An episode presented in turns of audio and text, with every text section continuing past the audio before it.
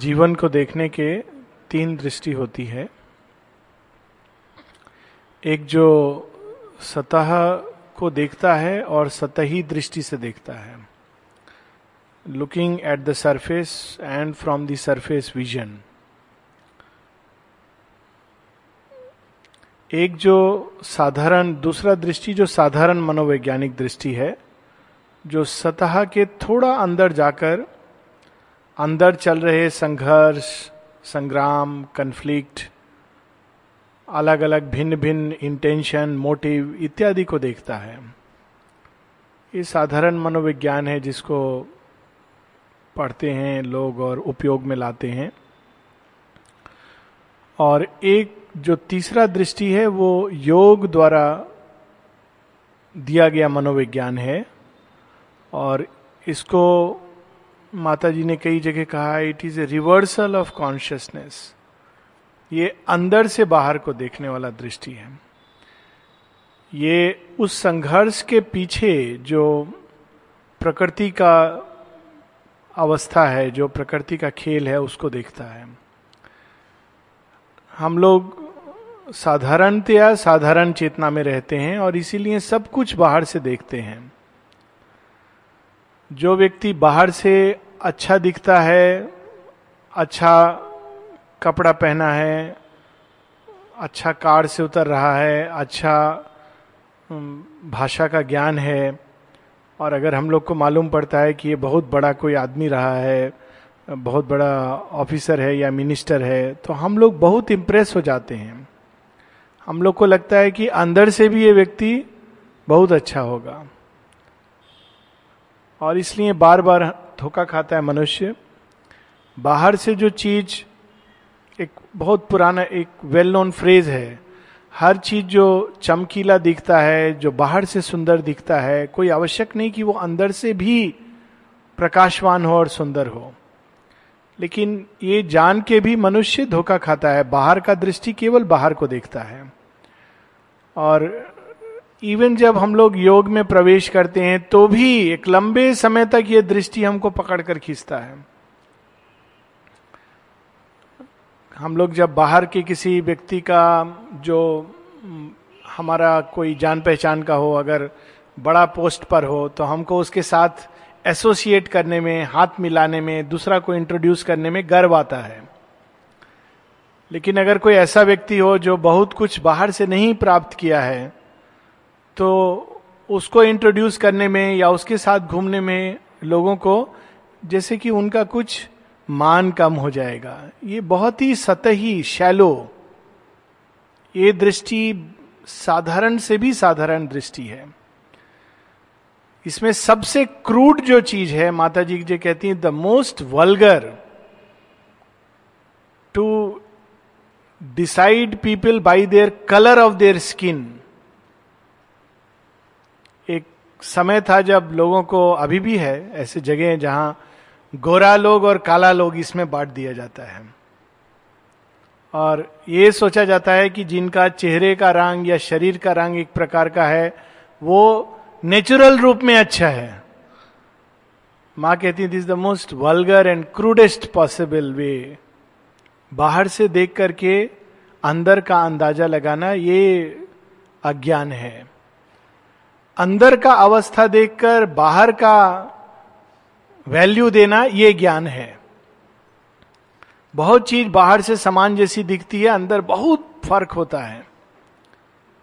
ऐसे बीज हैं, दो बीज ले लीजिए, एक जो वट वृक्ष बनेगा और एक जो एक छोटा सा पौधा बनेगा, दिखने से बाहर से एक जैसे लगते हैं, मतलब दोनों एक समान साइज के लगते हैं, दिखने से लगता है अरे, लेकिन एक का अंदर वट वृक्ष का संभावना है, वो वट वृक्ष बनेगा, उसमें बहुत सारे पशु पक्षी आएंगे, शरण लेंगे, पूजनीय होगा। एक है जो जहरीला पौधा बनेगा, बाहर से इट इज लुकिंग सेम। तो योग में पहला चीज होता है कि to change this orientation. Shri Aurobindo कहते हैं कि one should exchange the surface orientation for the inner orientation. बाहर की जगह अंदर से देखने का प्रयास। और जब हम अंदर से देखते हैं तो चीजों का बाहर का कर्म जो है उसका वैल्यू अंदर की अवस्था से निर्धारित होता है and not vice versa. Normally हम लोग बाहर का कर्म देख के सोचते हैं कि अंदर में उसका ये अवस्था होगा. और कितना बार धोखा खाता है मनुष्य. कोई व्यक्ति पूरा जन्म एकदम भगवान के पास में रह सकता है लेकिन अंदर में उसका अवस्था बिल्कुल अनचेंज्ड. It is possible. कोई व्यक्ति भगवान से बहुत दूर रह सकता है लेकिन अंदर में उसका अवस्था बिल्कुल अलग है. बहुत से इसके उदाहरण हैं. रावण के नगर में विभीषण का उदाहरण है. भरत दूर में रहते हैं, उनका उदाहरण है. और रियल लाइफ में बहुत सारे उदाहरण हैं. श्री अरविंद से किसी ने एक बार पूछा था कि हम लोग सुनते हैं कि सुपर माइंड प्लेग्राउंड में डिसेंड करेगा, तो क्या ये सच है? तो प्लेग्राउंड में जो जाते हैं वो रिसीव करेंगे. श्री अरविंद कहते oh in that case I will not be able to receive it. Shri Aurobindo तो कभी नहीं गए प्लेग्राउंड. उसके पीछे ऑफ कोर्स एक गूढ़ रहस्य भी है कि 1950 Shri Aurobindo left the body. लेकिन फिर किसी ने कहा कि we have heard that those closest to you will get supramentalised first.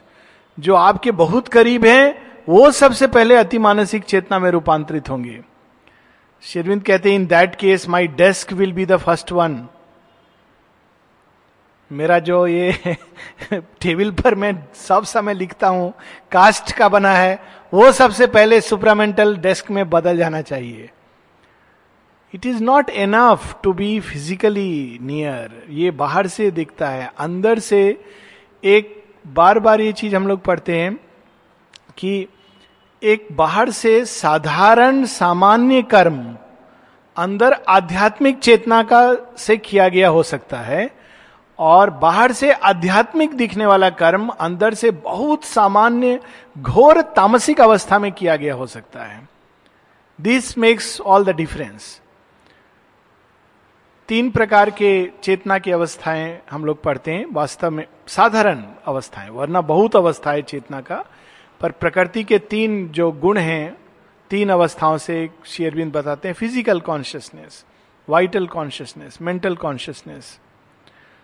जो कर्म भौतिक चेतना द्वारा भौतिक चेतना के अंदर रहकर किया जाता है उसमें बहुत ऑब्स्क्योरिटी होता है, यांत्रिक रूप से कर दिया जाता है. जो प्राण के चेतना में उसमें बहुत बाहर से दिखेगा, बहुत एंथुजियाज्म है, भाग दौड़ हो रहा है, लेकिन अंदर में उसके अहंकार, एम्बिशन, ये सब चल रहा है.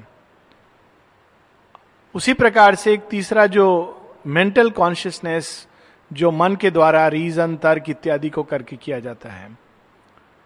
उसी प्रकार से गुण के द्वारा कर्म का पहचान. तामसिक चेतना में किया गया कर्म होता है, बाहर से रोज दिखाई दे रहा है कि मंदिर गया व्यक्ति, नियम से 2 घंटा बैठा, लेकिन तमस के यांत्रिक रूप में गया और जाकर के यांत्रिक रूप में सब कुछ करके आया. फिर एक रजस अवस्था में वही कर्म है कि वो जा रहा है लेकिन अंदर में कुछ फल प्राप्ति का चाह है. और तीसरा सात्विक कर्म. सात्विक कर्म बाहर से नहीं है, सात्विक कर्म अंदर का अवस्था से है. और श्री अरविंद बताते हैं कि even one can play football with a sattvic state.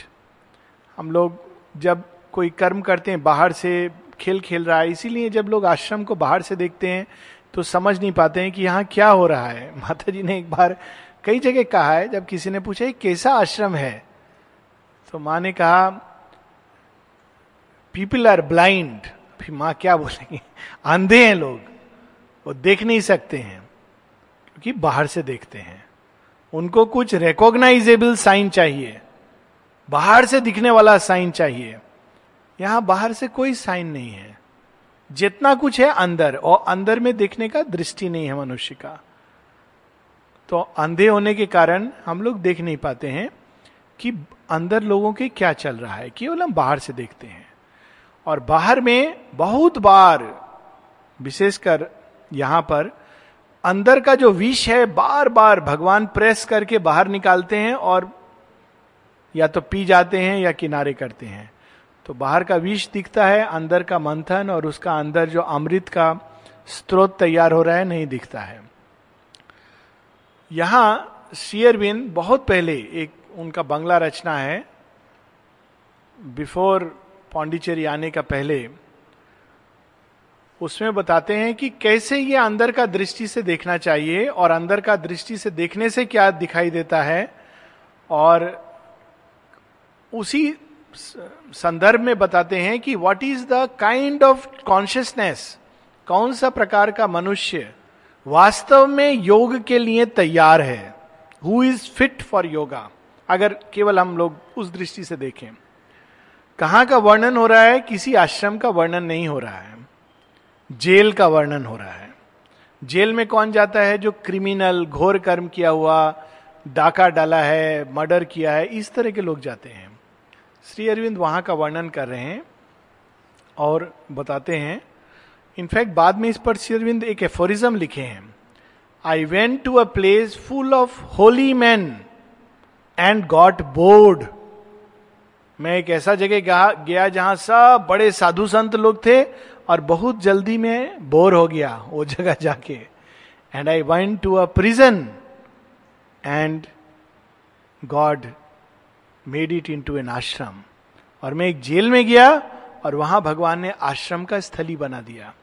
तो वास्तव में आश्रम किस चीज से बनता है, ये एक प्रकार का वर्णन है कि what is meant by an ashram. It is not a physical place, jail का अंदर ये आश्रम है। ये तो हम लोग बाहर का आश्रम, यहाँ आश्रम है एक, लेकिन ये कैसा आश्रम है, ये आश्रम का वर्णन है। शेरविन ने एफोरिज्म में लिखा है कि गॉड, मुझे गवर्नमेंट ने जेल में भेजा लेकिन भगवान ने उसको आश्रम में बना दिया।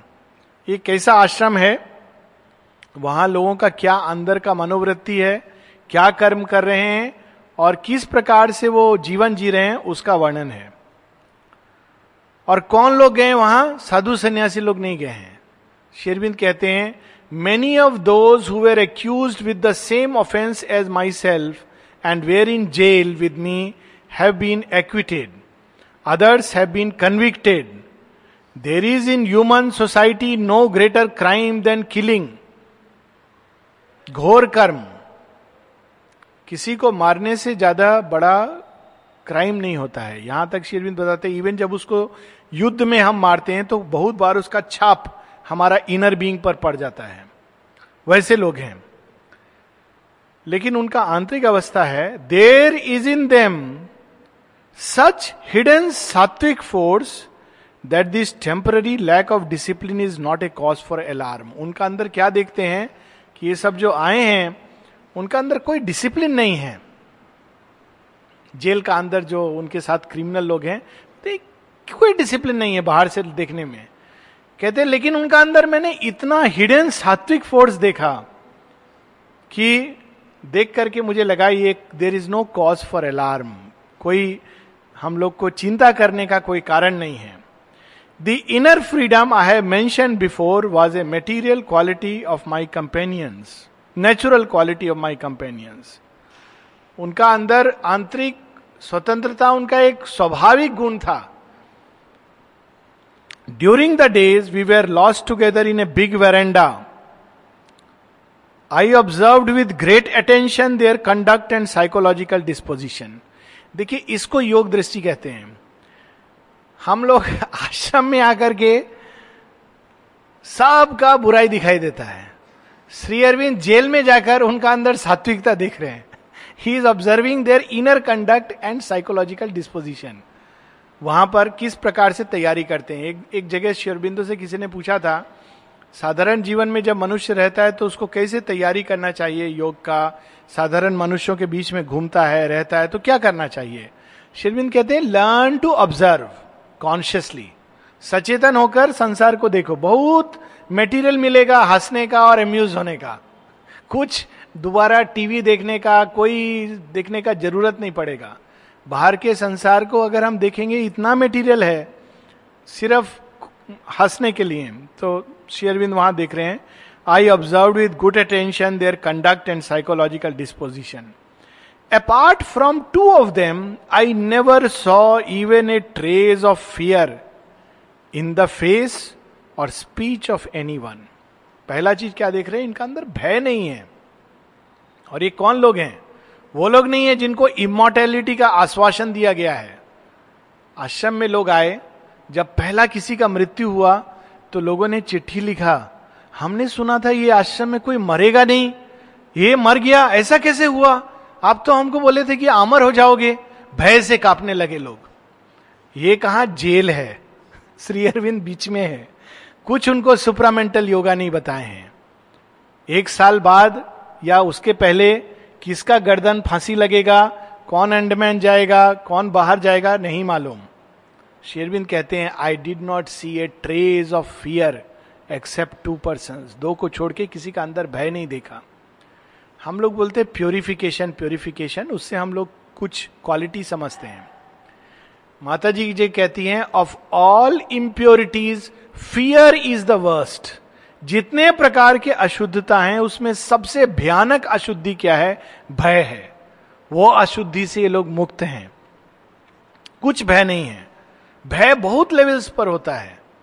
बहुत बार व्यक्ति, बहुत बार उसका छिपा हुआ रूप होता है।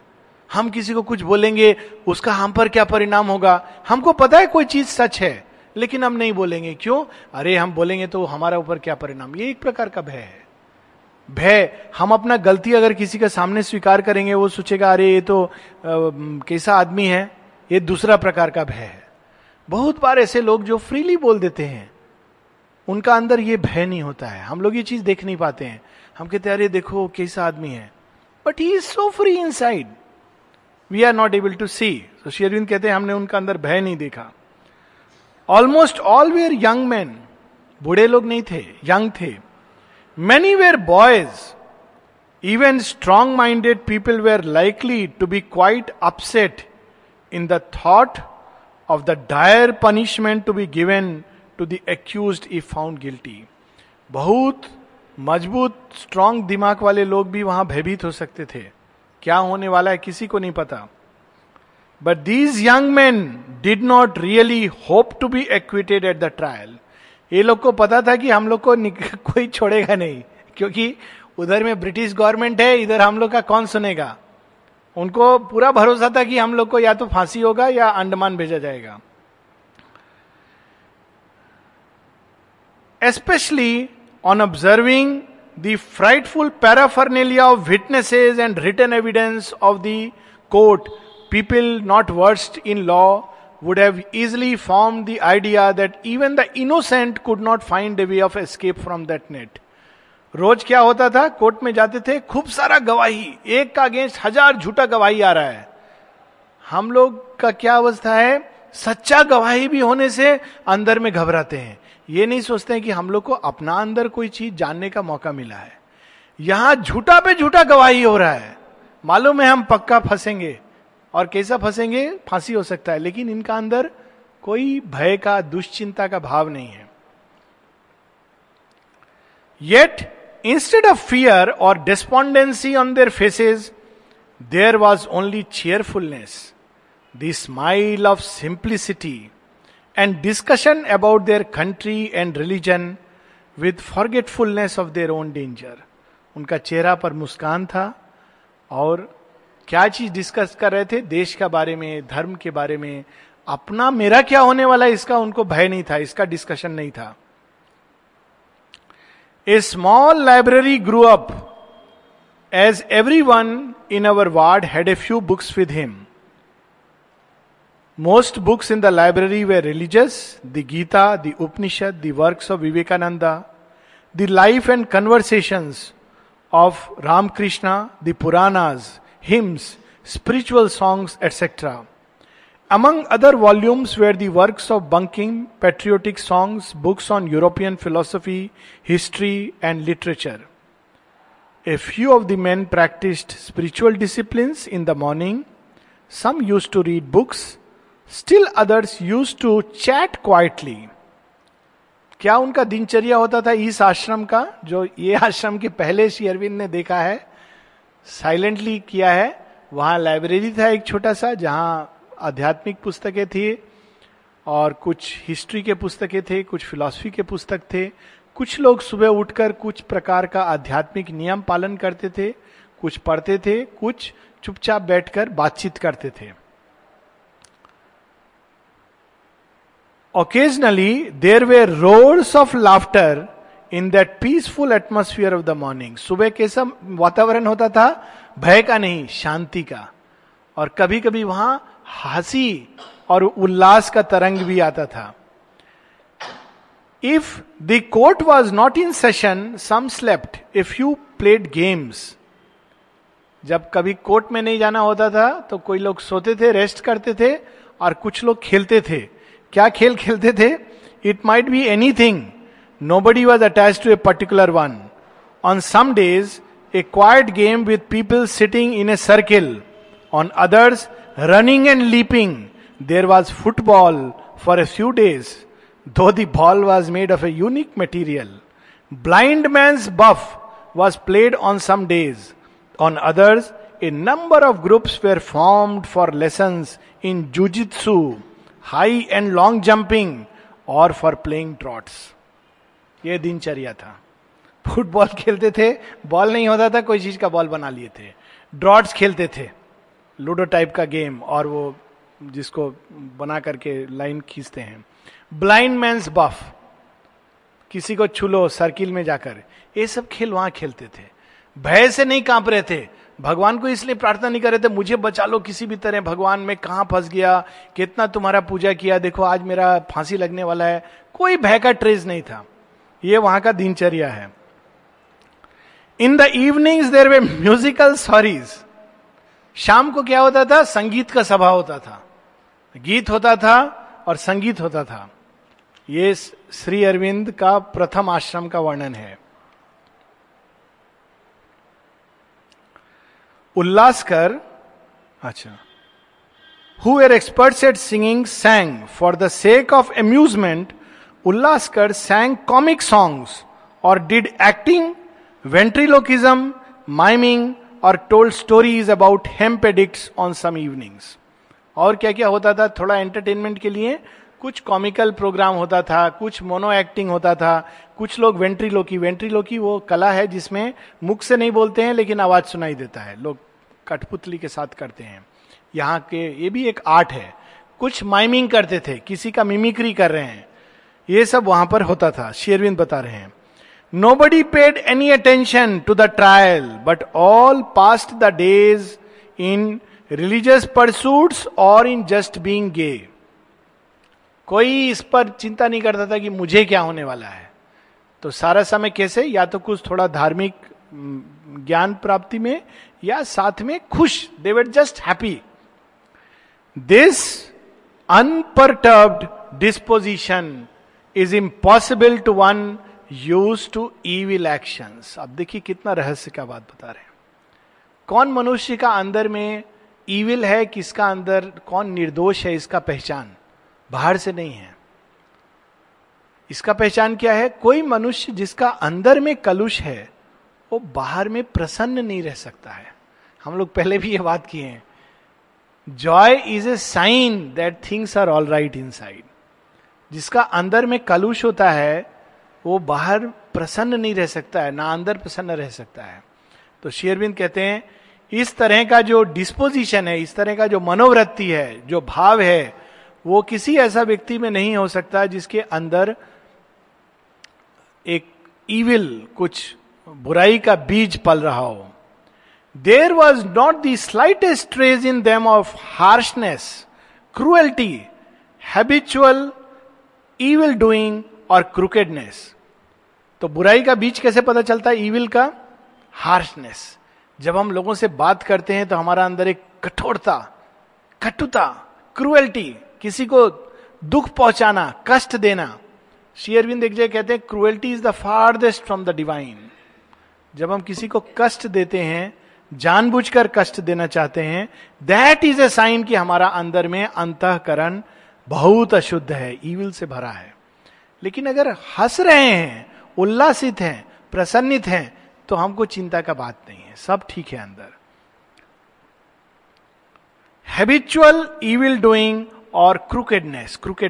क्रूकेड लोग क्या करते हैं? बाहर से कुछ दिखाते हैं, अंदर से उनका दिमाग जाल बुनता है. ये करने से ऐसा होगा, वैसा करने से ऐसा होगा, ऐसे करके उसको ऐसा फंसा देना चाहिए. This is cricketness.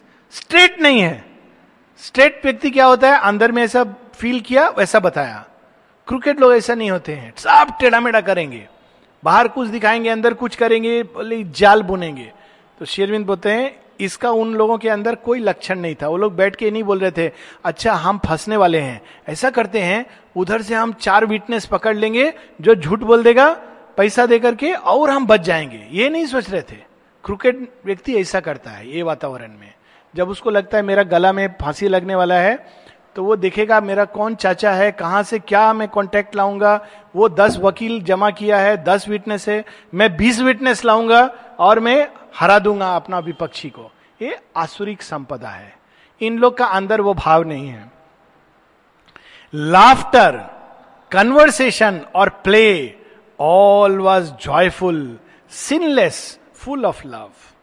कैसा उनका आश्रम है, वहां पर जेल के अंदर लाफ्टर, हंसी है वहां, कन्वर्सेशन और प्ले, आपस में लोग बातचीत कर रहे हैं या खेल रहे हैं.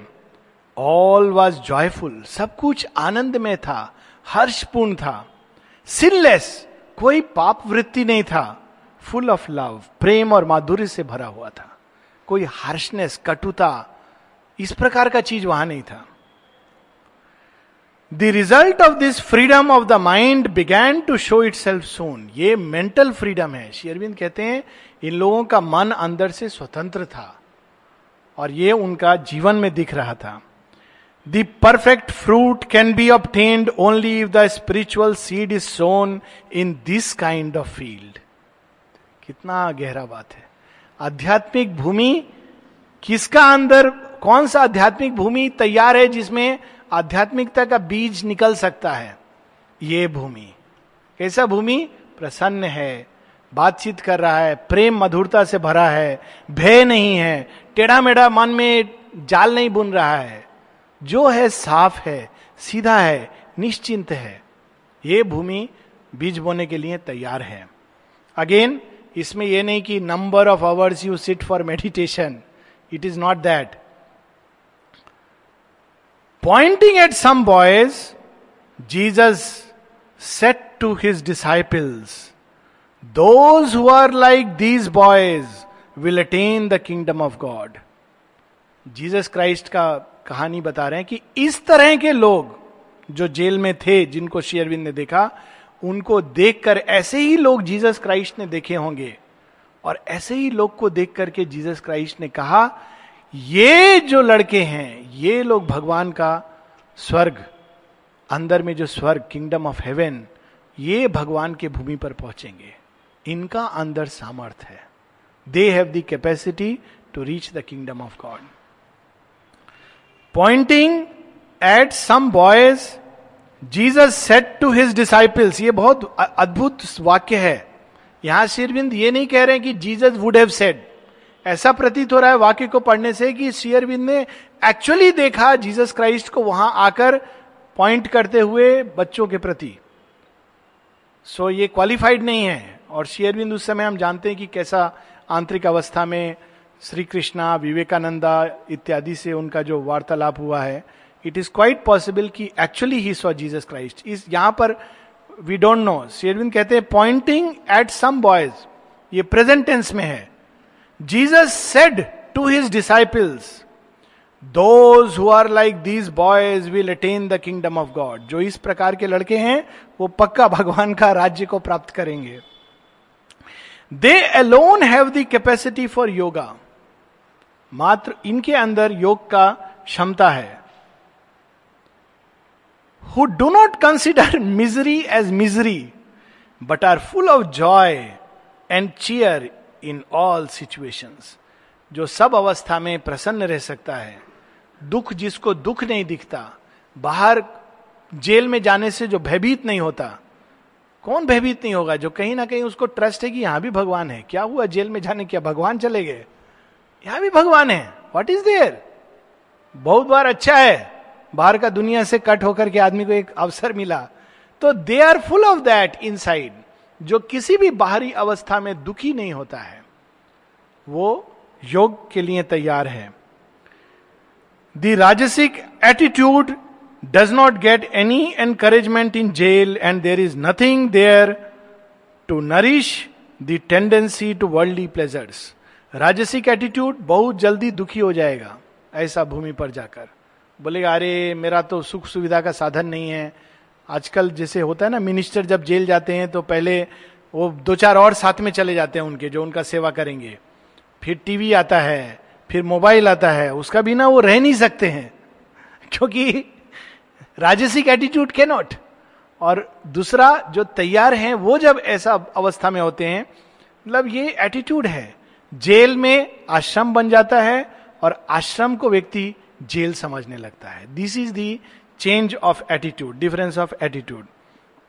Under these circumstances, since there is a dearth of things to which it is used and in which its rajas can be indulged, the demonic mind destroys itself like a tiger.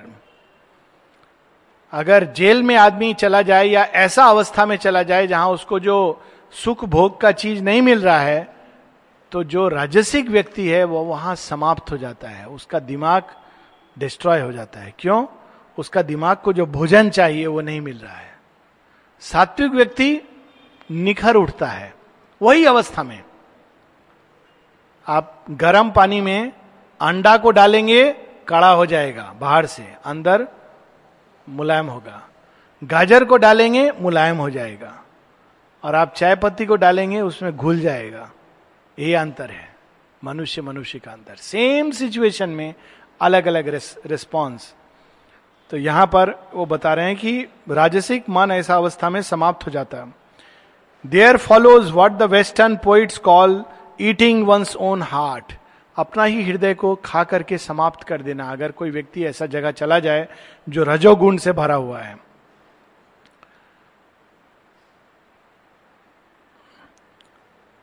A current, this is what happened to us too, that in seclusion, when in seclusion, though there be external suffering, turns through an eternal attraction to God. This is what happened with us too. A current, I do not know from where, just swept us all. Even people who were never taken God's name learned to practice some spiritual discipline, and realizing the grace of the most gracious became steeped in joy. कहते हैं जो भारतीय मनोवृत्ति क्या होती है, जब कठिनाई होती है तो सच्चा भारतीय मनोवृत्ति भगवान की ओर मुड़ता है, लेकिन उनका आनंद के लिए, शाश्वत सत्य के प्रति. और वहां पर ऐसा हुआ और मैंने देखा एक करंट आया और सबको आनंद से भर दिया. आगे बता रहे हैं, those boys achieved in a few months what yogis take long time to attain. Attitudes का इंपॉर्टेंस.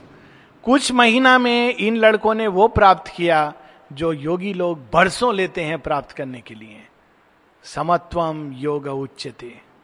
योग का एक अवस्था बताया गया है गीता में. योग पतंजलि ने कहा है, ऋषि पतंजलि ने, कि what is the sign of yoga, समत्वम योग उच्यते. जो समत्व अवस्था में है वो योगी है. इससे बड़ा पहचान क्या होगा समता का, कि आपका गला में फांसी लगने वाला है और हृदय खुशी से, हर्ष से भरा हुआ है. रामकृष्ण परमहंसा वंस सेड, रामकृष्ण परमहंस जी ने एक बार कहा है, what you are seeing now is really nothing. Such a flood of spirituality is coming into this land that even boys will attain realization after 3 days sadhana. Shri Ramakrishna Paramhans ने कहा है अपने डिसाइपल को, तुम लोग क्या सोचते हो, तुम लोग अध्यात्म साधना कर रहे हो. आध्यात्मिकता का एक ऐसा महान, प्रबल, वेगवान तरंग आने वाला है इस देश में कि साधारण लड़का लड़की कुछ दिनों में भगवान को प्राप्त करेंगे. माता जी ने यही चीज हूता को कहा है कि तुम लोग सोचते हो, तुम लोग प्यार करते हो मुझे, coming generations will love me much more. जो लोग आने वाले हैं वो लोग जैसा प्यार करेंगे मुझे, तुम लोग जानते तक नहीं हो, कल्पना नहीं कर सकते हो. तो यहां पर ये पूरा अपसेट हो जाता है. कौन करीब था, कौन दूर है, कौन सीनियर है, कौन एडवांस्ड है, nothing applies. So Shri Aurobindo Ramakrishna Paramhans को कोट करके कहते हैं, to see these boys was not to have any doubt about the truth of this prophecy. कहते हैं इन लड़कों को देखकर मुझे लगा ठीक निश्चित रूप से जो परमहंस जी ने कहा है वो बिल्कुल सही है और ऐसा निश्चित रूप से होगा. I could not doubt that prophecy. They were as it were the manifest precursors of this spiritual flood. जो महान आध्यात्मिक सुनामी आने वाला है उसके ये छोटे छोटे तरंग थे. इनको देख करके मुझे लगा the sattvic waves overflowing the prisoners docks swept over all except 4 or 5 persons with great joy. Anyone who has tasted that once cannot forget it, nor can he acknowledge any other joy as comparable. क्या बोल रहे हैं श्री अरविंद? जो jail में जिसने वो सुख को चखा है वो बाद में किसी और सुख को तरफ नहीं मुड़ सकता है. उस सुख का स्वाद अलग है. सात्विक जॉय का जो स्वाद है उसका सामने बाकी सब स्वाद फीका हो जाएगा. This sattvic temperament is indeed the hope of the country. देश का यही एक आशा है. The ease with which brotherliness, self knowledge और and love of God possess the Indian mind and express themselves in action is not possible in the case of any other nation. और यहाँ पर भारतवर्ष का जो असली रोल है, कह रहे हैं क्या चीज भारतवर्ष के अंदर है? आत्मज्ञान, और आत्मज्ञान के आधार पर आत्मबंधुत्व और भगवत प्रेम. ये 3 चीज जो मैंने जेल में देखा. आत्मज्ञान की तरफ आकर्षण, आत्मबंधुत्व की तरफ प्रेरित होना और भागवत प्रेम. ये चीज भारतीय मानसिकता में इतना सहजता से आता है और अभिव्यक्त करता है जैसा कहीं नहीं करता. What is necessary is the renunciation of tamas, control of rajas and the manifestation of sattva. आवश्यक क्या है? अलस तमस का त्याग. तमस क्या है? केवल तमस बाहर से नहीं, अंदर से. अरे कुछ नहीं होगा, दुखी रहना, चिंता से घिरे रहना, हम ना हमारा कुछ होगा ना देश का कुछ होगा, पेसिमिस्टिक थॉट्स, डिप्रेशन में चले जाना, डिस्करेज हो जाना, अरे क्या होगा. श्री अरविंद जेल में लोगों को देखकर, मर्डरर्स को देखकर हमको आशा दे रहे हैं. हम लोग आश्रम में साधक को देखकर निराश हो रहे हैं. ये क्या विडंबना है. It should be the other way round. वो कहते हैं हम लोग का हृदय हर्ष आशा से भरा होना चाहिए. क्या त्याग करना है? तमस. दुर्गा स्तोत्र में है ना, दूर करो शुद्रता, दूर करो अलस, तमस. तमस क्या है? ये तो ये सब बहुत कठिन चीज है, ये सब नहीं होगा, ये सब होगा नहीं, सुपर माइंड ये सब मालूम नहीं है, ये सब खाली किताब में लिखा है. क्या हम लोग भारतवर्ष बोलते हैं Shri Aurobindo, sun of India's destiny will rise and overflow India and overflow Asia and overflow the world. हमको दिखाई नहीं देता है, सब बेकार पॉलिटिशियन दिखाई देते हैं. ये हमारा दृष्टि का दोष है. उसका पीछे क्या तैयार हो रहा है हम देख नहीं पाते हैं. तमस एफर्ट नहीं करेंगे, ना कोई जानने का एफर्ट, ना ज्ञान के प्रति प्रेरणा उत्सुकता, ना कुछ कर्म के प्रति प्रेरणा. उससे कहीं बेटर है रजस. माँ कहती तमस का लिए होप नहीं है, रजस का लिए होप है. But rajas should be controlled, control of rajas. रजस बुरा नहीं है but it should be controlled, control of rajas. What is necessary is the renunciation of tamas. किस चीज का त्याग करना है? ऑब्जेक्ट्स का नहीं, तमस का त्याग करना है.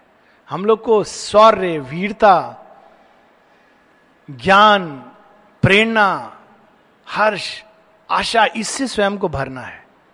तमस का त्याग करना है, रजस को कंट्रोल करना है और सत्य को प्रकट करना है. इतना हम लोगों से मांगा जा रहा है. ये प्रकृति का खेल के अंदर है. श्री अरविंद कुछ अद्भुत चीज नहीं कह रहे हैं. This is within the circle of nature. और आगे क्या कहते हैं? एक प्रोफेसी देते हैं. This is what is being prepared for India in accordance with God's secret purpose. Bharatvarsh में इसका तैयारी हो रहा है और उस तैयारी के पीछे कौन खड़े हैं? साक्षात जगन्नाथ. गॉड हिमसेल्फ, उन्होंने ये संकल्प धारण किया है. जेल में वो कहते ना कि वासुदेव आते कहते I am raising these people, मैं इनको उठा रहा हूं. किनको उठा रहा हूं? कहते हैं जिनको लोग छोटे लोग कहते हैं उनको उठा रहा हूं.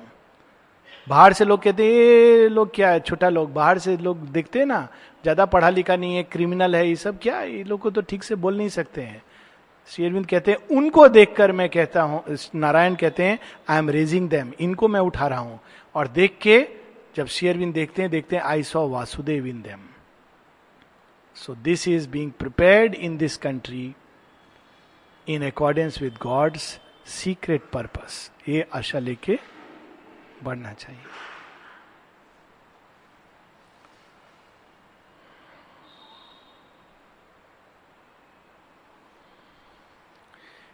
ये टाइम के लिए नेक्स्ट वीक लास्ट क्लास होगा. नेक्स्ट वीक होगा क्लास, उसके बाद फिर नेक्स्ट जब होगा तो we will put up the notice.